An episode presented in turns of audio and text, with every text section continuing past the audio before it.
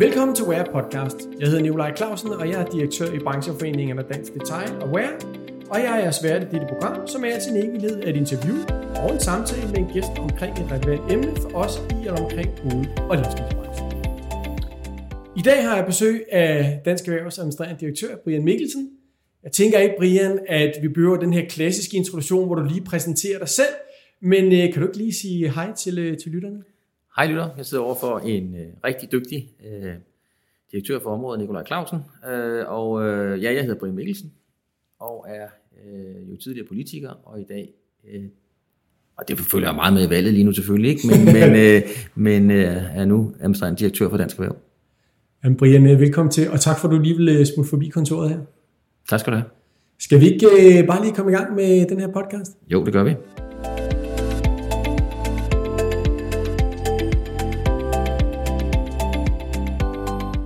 Brian, øh, hele øh, ekstraordinært skal vi jo snakke lidt om øh, valg.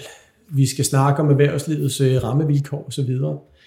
Øh, men øh, jeg har jo set de her øh, debatter, der har været i fjernsynet med partiledere, mulige statsministerkandidater, og det er jo også op at flyve lige for øjeblikket, hvem der er hvem.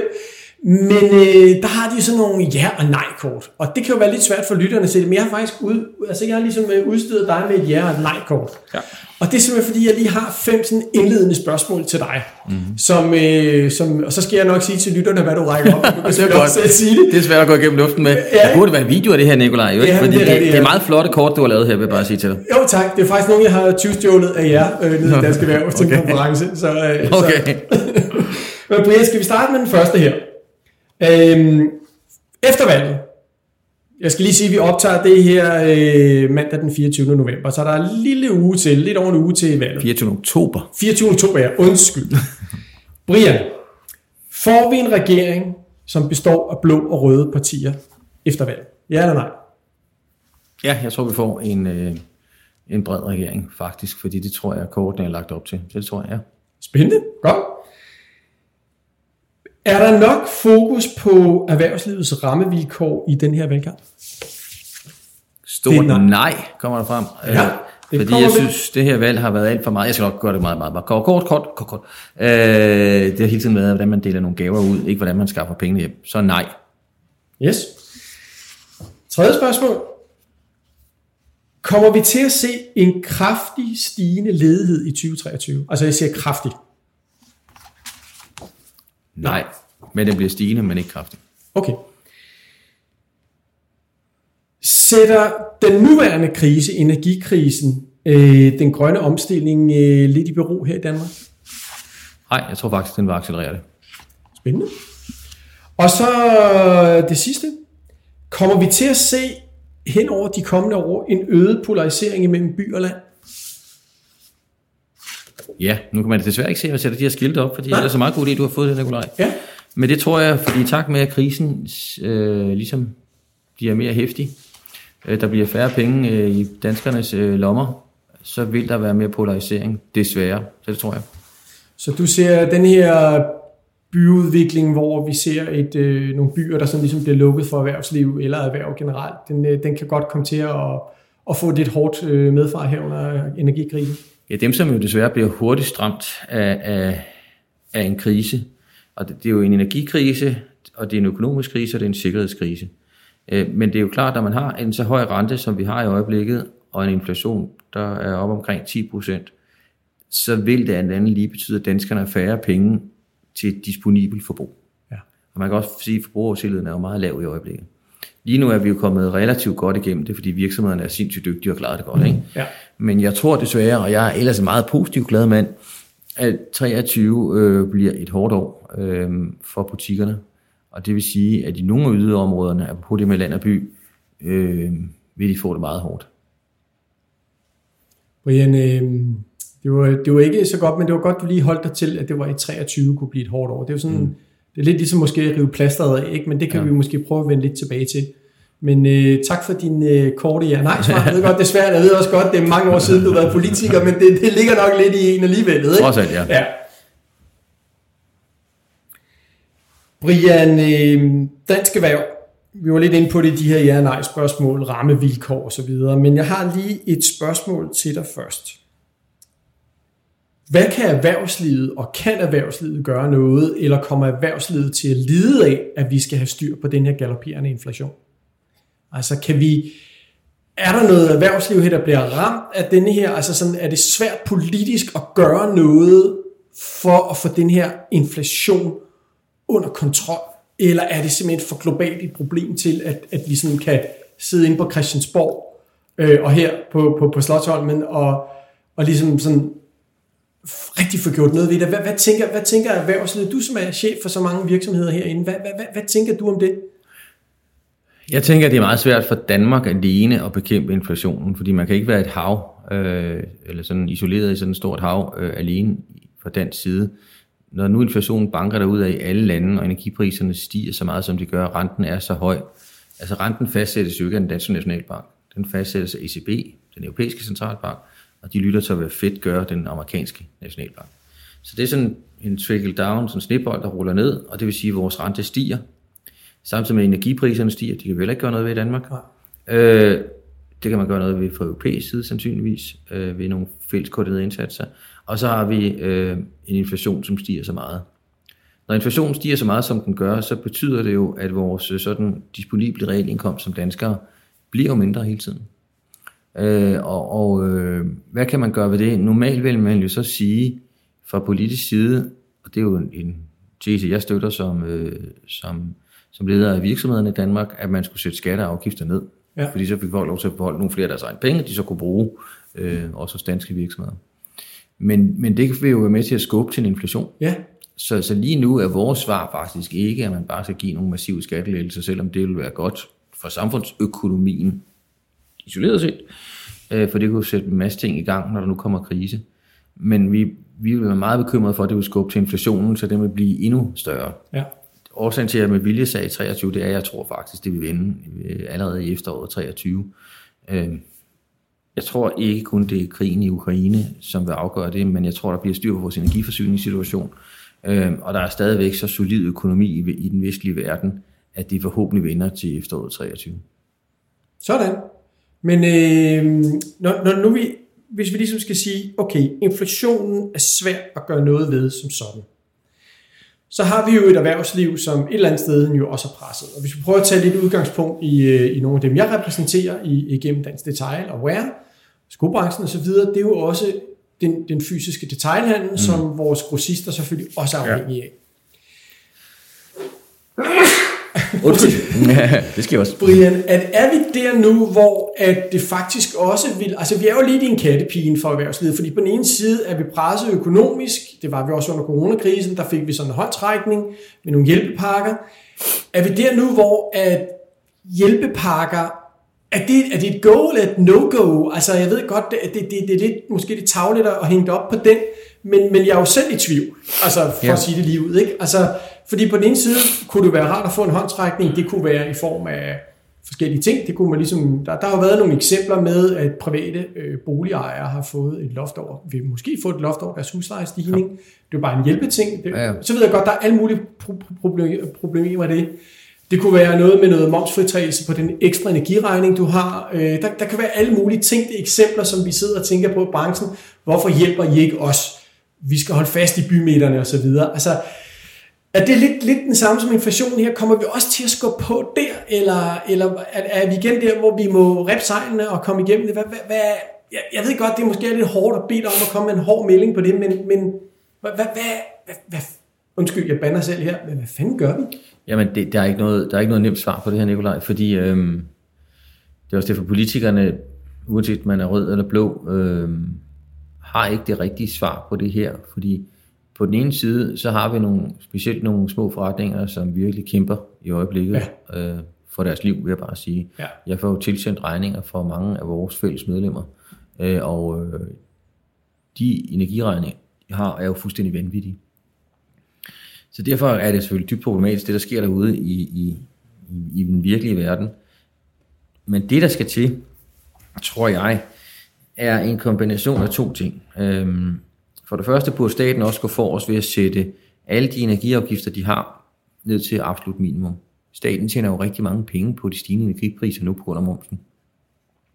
Så, så mit forslag er, og vores forslag er også, altså total minimum på både gas og elpriser. Og det vil jo også hjælpe forbrugerne, som ja. så også får nogle penge, ikke? Det er det, som de vil. Ja. Altså, sætte simpelthen ned til et minimum, og det har de ikke gjort endnu. Og så den store milliardgevind, som staten tjener på, at energipriserne stiger, for det gør det på grund af momsen, der bliver lagt moms på hele tiden. Øh, det burde kompenseres tilbage til energipriserne. Så det er generelt, ikke? Ja, så, så, så der faktisk ikke kommer penge ud. Altså, der kommer ikke, det bliver ikke en hjælpepakke tilbage, nej. men priserne øh, vil blive lavere, end de ellers vil være. De vil stadig være høje, fordi man kan jo ikke styre, hvad de internationale priser er. Men den del, som staten tager, burde bare være helt ned på det minimum, der, der må være. Altså nærmest nul efter min mening. Ikke? Ja. Øhm, den ene del. Den anden del er, at der er nogen, der ligesom, og man tror jo, bakke med det løgn, ikke? men man er jo i gang med at kæmpe for livet igen, ligesom under coronaen. Ja. Og det er jo helt vildt. Ikke? Man troede lige, nu pustede vi ud, da vi kom ja. rundet overskiftet der frem til 22, så tænkte nu, nu står vi altså foran nogle gode år. Ikke? Ja. Og så sker det det, at Putin invaderer Ukraine den 24. februar, øh, fuldstændig totalitært uretmæssigt. Øh, men øh, derfor synes jeg, at man skal bruge nogle af de samme øh, pakker igen. Ikke kompensationspakker, men udskydelse af alle de skatter og momser og, og så videre, der er. Fordi vi skal bare igennem det her. Jeg tror som sagt på, at det nok skal blive bedre igen, fordi vi har solide økonomier i Vesten, øhm, og der er en grøn omstilling på vej. Så, så jeg tror på, at det kommer til at køre igen. Men det der med, at man får udskudt nogle A-skatter og moms, sådan så man ikke bare vælter i en situation, som man slet ikke er skyldig i selv. Ja. Øhm, jeg tror til gengæld ikke så meget på selve hjælpepakker, fordi igen, hvad så stiger inflationen bare endnu mere igen, ikke? og så, så, så har det ikke nogen effekt. Nej. Altså, så, så hjælper det ikke virksomheden, fordi at, så har forbrugerne ikke de penge til at handle, apropos, hvis vi nu tager en skoforhandler, så kan du jo ikke gå ud, hvis du ikke har de penge til at handle for, så hjælper det jo ikke noget. Nej. Altså hvis, din, hvis nu inflationen stiger til mere end 10%, hvis den bliver 15 eller 20%, hvis nu er 20%, så mister du en femtedel af værdien af de penge, du tjener på dit arbejde. Ja, det, er det er jo helt vildt at tænke på, ikke? Jo. Så derfor handler det jo også om, altså det vigtigste formål for virksomheden, det er at sørge for, at den inflation kommer ned. Og derfor tror jeg, at de to svar er, altså at sætte energiafgifterne ned, og så hjælpe med, at man får udsat moms og e-skatter osv.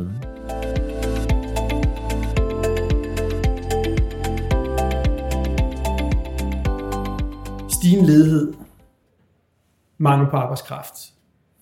Det er der også nogen, der har lidt svært ved at forklare. Altså, den ene dag, der siger vi, at vi kommer til at se en stigende ledighed, men samtidig så bliver vi ved med at sige, at der er mangel på arbejdskraft. Jeg er helt med på præmissen, vi kommer til at mangle arbejdskraft.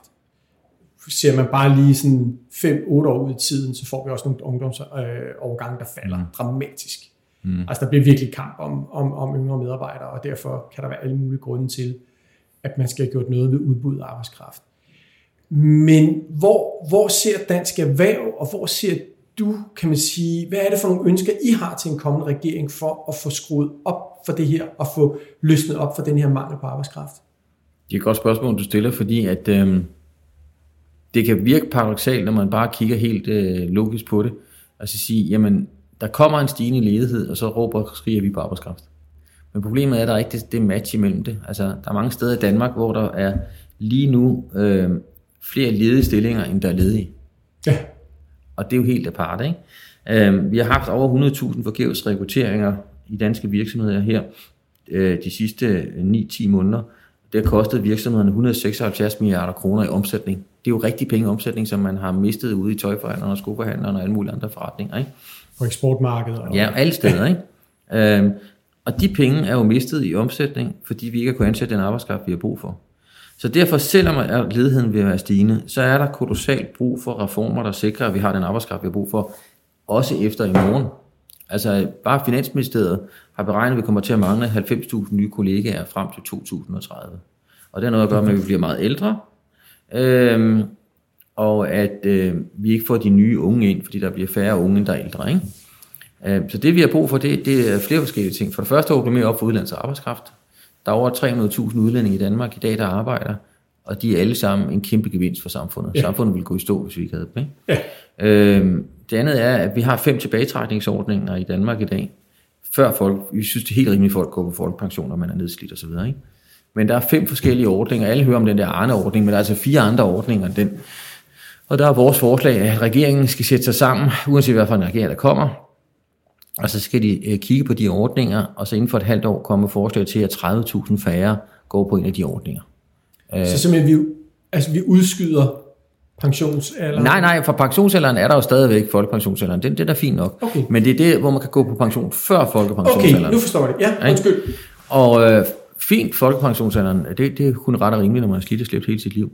Men der er mange, alt for mange ordninger, fem forskellige slags, der gør, at man kommer ud af arbejdsmarkedet før, Før pensionsalderen, ja. Og det er klart, at hvis man er nedslidt fysisk eller psykisk eller alle mulige andre ting, så skal man have mulighed for at komme ud. Men i dag er det mere blevet en, øh, en regel, en undtagelse, at man bruger en af de fem ordninger. Så hvis man skruede lidt på dem, så, Så kunne man havde du- måske hente 30.000, Det kunne man sagtens, ja. som faktisk er i arbejde i dag, Ja. men som bare ikke er gået på pension. Det er det, Ja, som vil blive der, ikke? så man kunne fastholde Ja, det. flere af, af dem, som, som øh, er i 60'erne, som bliver på arbejdsmarkedet. Ja.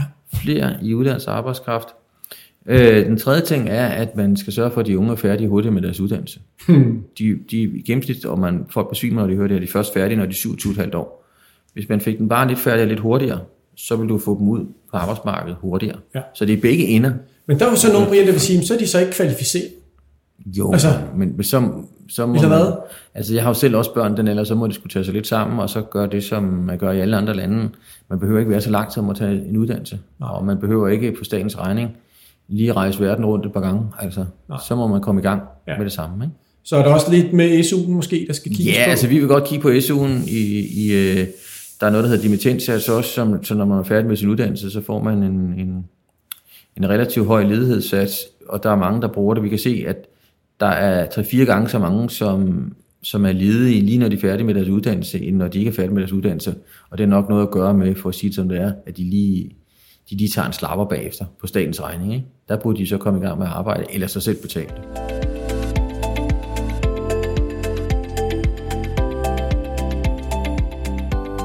Brian, øh, det var nogle gode indspark til, hvordan vi kunne få gjort noget ved ledigheden, eller kan man sige mangel på arbejdskraft. Ja.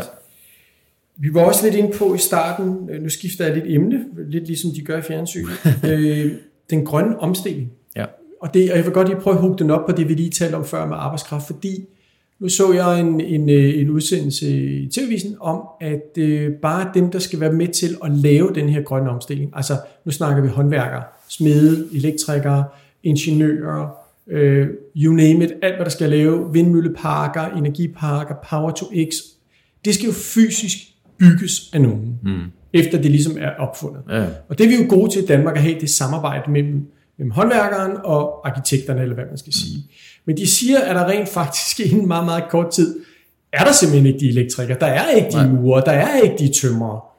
Øh, så, så vi har jo også det her med, at håndværksarbejde, jeg ved godt, alt er et håndværk, men, men det vi traditionelt Ja. opfatter som et håndværk, øh, den kommer vi til at mangle noget på. Er det, Ja. er det noget af den udlandske arbejdskraft, du tænker på? ja. Altså også, I den uddannelse arbejdskraft, så er det også øh, danskerne selv. Vi, vi har jo den helt, efter min mening, vanvittige tradition med, at alle bare skal tage en studentereksamen, og ikke bare tage en erhvervsuddannelse. Øhm, og det, som man bare kan se, det er, at hvis man tager en erhvervsuddannelse, så får man hurtigere job, og på ens livstid, så tjener man faktisk flere penge. Ikke? ja. Ikke? Og, og, og man er, vi har arbejdet med det hele tiden, og vi skal gøre det mere attraktivt at tage en erhvervsuddannelse, som kan gøre, at man kommer ud og få et job. Øhm, det kan være som håndværker, men det kan også være en butik, det kan være alle mulige forskellige steder. Ikke? Vi har kæmpet mod det mange, i mange, mange år. Al den tid, jeg var i butik, kæmpede vi mod det, og jeg kan bare som illustration kan jeg tage af min egen familie som eksempel. Min far øh, øh, øh, var færdig med sin realeksamen der i starten af 60'erne. Øh, der var der cirka 2% som tog en studentereksamen. Ja. Jeg blev student helt tilbage i stenalderen, vil mine, mine børn sige, i 1986. der var der øh, 23 procent, der tog en studentereksamen. Så havde jeg en datter, der blev student her i år, øh, sidste år, og øh, hun, øh, i hendes generation, øh, der er der 67 procent, der tager det, altså fra 2, 23 til 67 procent. Ikke? Det er vildt. Det, det er ikke godt for samfundet. Nej. Men er der lidt uddannelsesnopperi Ja, det er der. Det er der. Det, Ja. For det første er der uddannelsesnopperi at, i, at øh, mange forældre og børn selv vælger øh, sådan en, en almindelig øh, gymnasieuddannelse. Øh, og så har vi ikke været gode nok til at gøre det attraktivt at tage en erhvervsuddannelse. Det har noget at gøre med investeringer i inventar, det har noget at gøre med investeringer ja. i det miljø, der er omkring det. Ikke? Og for de unge vælger jo også i omkring stemninger. Ikke? Altså for at sige det som det er, helt banale ting som, der er måske federe fester det ene sted frem for det andet sted. Og det, ja, det forstår jeg godt, hvis man er 16-17 år, så tænker man på det, ikke? Jo, jo, hvis Ikke? 6, hvis øh, 6 ud af 10 af dine klassekammerater tager en gymnasieuddannelse, ja. så er det, hey, Hør nu her. Så er du fear missing out, eller hvad det hedder, hvis ikke du er med der, ikke? Det er, du har lært det fra din, fra din datter der. Øh, det, det, jo, det har jeg hele tiden fra min datter også. I min datters øh, klasse øh, var, der faktisk, var det faktisk sådan, da hun gik i folkeskolen, at øh, 23 ud af 24 valgte at tage, øh, gymnasiet. Og så taler vi nemlig om gruppepres. Ja. Der var en, der valgte at gå på handelsskolen. Altså vi siger jo lidt for sjov er heroppe, øh, når, når vi sidder her jo også, at ja. dem, der rent faktisk ved, hvad de vil, og er bevidste om, hvad de vil, det er jo dem, der tager erhvervsuddannelsen. Ja. Og det er Dem, vi der er usikre, og ja. Altså, jeg ved Ja. godt, det er lidt hårdt, Brian. Jeg er meget, meget enig, Nicolaj, og Ja. det er dem, vi har brug for. Det er de seje unge piger og drenge. Gå nu ud for helvede at tage en erhvervsuddannelse. Vi har brug for jer derude i erhvervslivet, og I kommer til at tjene nogle gode penge, og I har et helt sikkert job. Ja. Det er meget bedre, end at tage den anden omvej. Og I skal nok også få nogle gode fester på erhvervsskolerne. Det tror jeg også. jeg har selv gået den vej. Jeg synes, ja. vi havde nogle gode fester, Ja. så jeg har ikke, jeg har ikke misset noget, synes jeg. Du, vi kom lige lidt øh, væk fra den grønne omstilling her, fordi at, øh, jeg, jeg kørte den over på det her med erhvervsuddannelser, og det, det, var, det, var, det var, synes jeg, i al beskedenhed var ret godt, vi lige fik vendt det, for det havde jeg ikke med på papiret. Men den grønne omstilling, Brian, vi havde det lige ja-nej spørgsmålet mm. til at starte med. Du siger, at du tror, den kan være med til at accelerere. Ja. Kan du prøve at uddybe, Jo. hvad det er, du, øh, hvad du tror på, hvorfor, altså, hvorfor du tror det, Det tror jeg, der er to årsager i til. hvert fald i Danmark. Ja, Ja. ja. jeg tror, der er to årsager til. Den første og vigtigste er, at den sikkerhedsmæssige situation gør, at vi- at, at alle i den vestlige verden, og dermed så også Danmark, jo kan se, at det er nødvendigt, at vi bliver selvforsynende, og vi ikke skal være afhængige af, af gas fra Putins diktatoriske Rusland. Altså det, det er jo helt uholdbart i en situation, han kan tro os på den måde. Ikke? Så det er jo det rent helt banale sikkerhedsmæssige, vi vil ikke være i lommen på en diktator. Nej. En ting.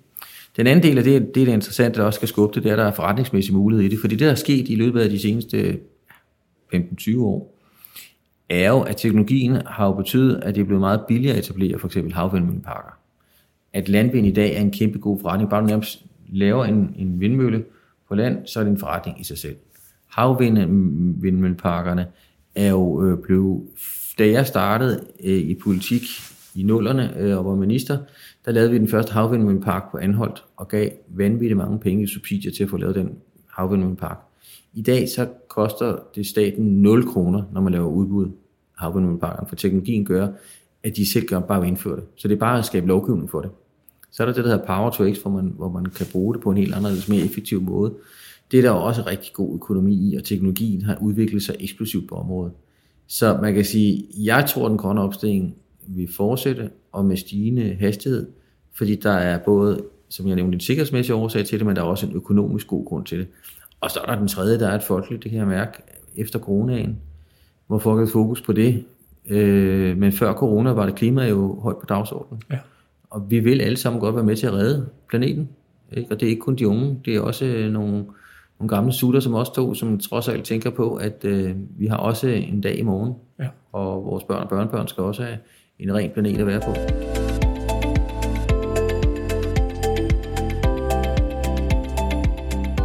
Kunne man, øh, kunne man forestille sig her i den her grønne omstilling, at der kunne være nogle...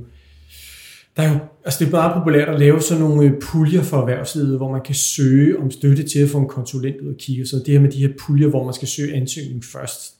Der er der, der er mange af mine medlemmer, der siger, at det ville være mere rart, hvis man bare havde et decideret fradrag. Ja. Altså ligesom et håndværkerfradrag, private har. Ja.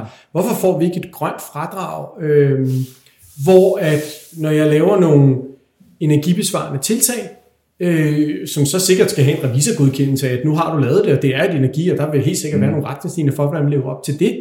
Men vil det ikke bare være nemmere at lave det som et fradrag, øh, så man ligesom ikke skal søge de der puljer? Hvad, hvad, hvad tænker Dansk Erhverv om det? Nu kan lytterne jo Stort ikke ja. se det her, men lytterne kan ikke se det, men jeg har lige hævet papskiltet op med et stort ja. Øhm, vores, øh, vores forslag helt konkret, og det kommer vi ud med et udspil med snart, og nu kan jeg jo så også fortælle om det lidt her i radioen, øh, i din podcast, øh, er, at vi vil lave et grønt investeringsfradrag. Nemlig så, man butik og som virksomhed øh, kan få et fradrag for at investere i energirigtige løsninger. Jeg og vi er meget mod alle de der puljer.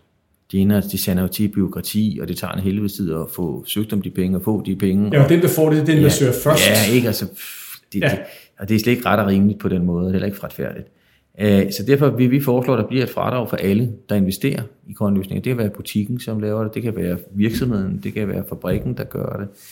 Ja. Øhm, og det vil skabe de rigtige motivationer til, at man laver nogle energirigtige løsninger. Fordi hvis man kan trække de forbedringsforslag, man, man har ind, så det ikke kun er på, at man bruger mindre energi, det sparer man nogle penge på, det laver man et regnstykke på. Men hvis der så samtidig kommer et fradrag ind for at investere i nogle energirigtige løsninger, så er der jo dobbelt effekt af det. Du betaler mindre i din energiregning, for du bruger mindre energi, mm-hmm. men du får også fradrag for at gøre det. Ja. Og så tror jeg, det virkelig kan sætte skub i det. Ja. Det tror jeg faktisk ikke, puljerne gør på den måde, fordi det er bare, hvem der er første mølle, de får det jo, ikke? Jo, og så typisk er det jo også sådan noget, hvor man kan søge til en energikonsulent, og så kommer ud, og så bagefter, så står du og så siger, nu skal jeg så i gang. Ja, ja. Men det er meget bedre med fradraget for, at så kan man måske få fradraget for den der energikonsulent, men også for de forbedringer, man laver ja. derude. De rent faktiske ja, forbedringer. og det kan man sagtens gøre. Det er ligesom, der er fradrag for alle mulige andre ting. Det er jo bare en revisor, der skal skrive under på det. Ja. Selvfølgelig må, må, øh, må man ikke snyde med det, men, men det er jo bare det er en revisor, der skal godkende det. Ja.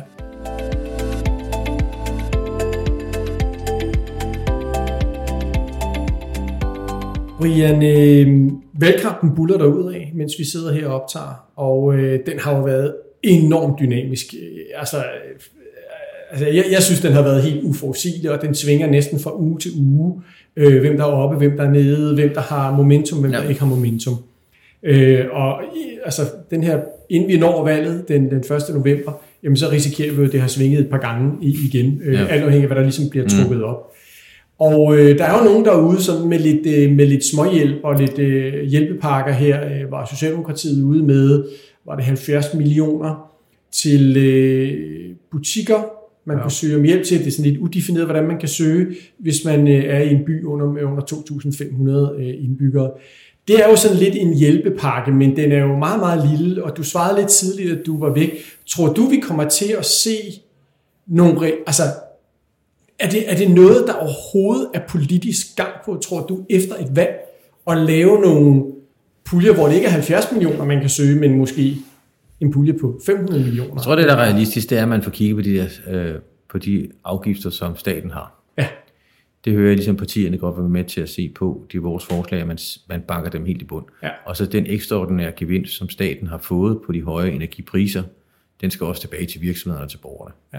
Det skal den. Ikke? Så du tror, det er der, at man kan Ja. finde et forlig? Ja, jeg tror ikke, der kommer store hjælpepakker på den måde. Nej. Og, og, og øh, det, hvis vi kigger på det, så det, der vil hjælpe mest, det er jo også, at man får banket de der priser ned. Ja, simpelthen bare få Ja. bragt udgifterne ned. Ja, ja. Det skaber noget likviditet Ja, i, i bund det og grund. det. Ikke? Både ja. for forbrugeren, men også for, for virksomheden. Ja, ja, særligt for forbrugerne, ikke? fordi ja. virksomheden har jo lidt lavere, men man kan sige, hvis virksomheden får noget momsretur, Så vil det ja, så, noget. så, så, er kan der man rigtige virkelig, penge. så Ja. batter det i noget af likviditeten. Ja, Ikke? Så det her, det er sådan et overbuds... Øh, er det sådan et... Sådan, Ja, jeg synes, den her valgkamp er blevet... Som gammel politiker sidder du og tænker, åh, det er bare sådan en klassiker, ikke? for det bliver jo aldrig til noget alligevel. Eller, eller tænker du, det er et reelt forsøg på at vil hjælpe? Altså, Jamen, jeg tror selvfølgelig, at det er et reelt forsøg på at hjælpe. Det er jo ikke, politikerne er jo ikke onde mennesker, de vil gerne gøre noget. Men jeg synes også, det er et problem, at det bliver sådan noget julegaveagtigt noget, selvom vi er i slutningen af oktober nu. Fordi at øhm, når man giver alle de mange julegaver, så skal de også finansieres. Altså, ikke? Jo. Og, og det, det synes jeg ikke, man har haft nok fokus på under den her valgkamp. Det er, hvordan pengene bliver tjent hjem af nogle virksomheder, som pukler og slider fra morgen til aften. Ja. Ikke? Øh, og så kaster man bare ud med milliarder af kroner til den ene park efter den anden. Som alt sammen, hvem er imod, at man gør noget for de ældre? Hvem er imod, at man gør noget mod for børn? Altså, vi er jo Ja. alle sammen for. Og- eller frisk luft, der er altså, ikke, og rent vand, Alt, altså, alle, ja. alle for det hele, ikke? Ja.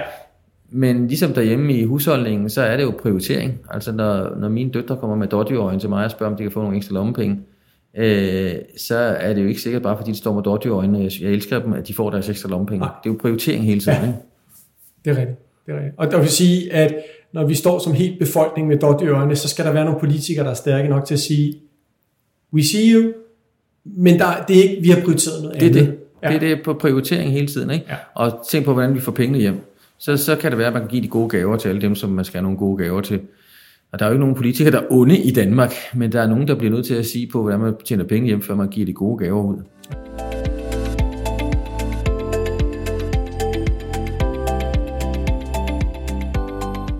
Brian, øh, vi nærmer os slutningen. Jeg lovede, at jeg vil holde det inden for cirka en halv time, og det er vi også på nu. Øh, jeg vil godt lige stille dig et sidste spørgsmål.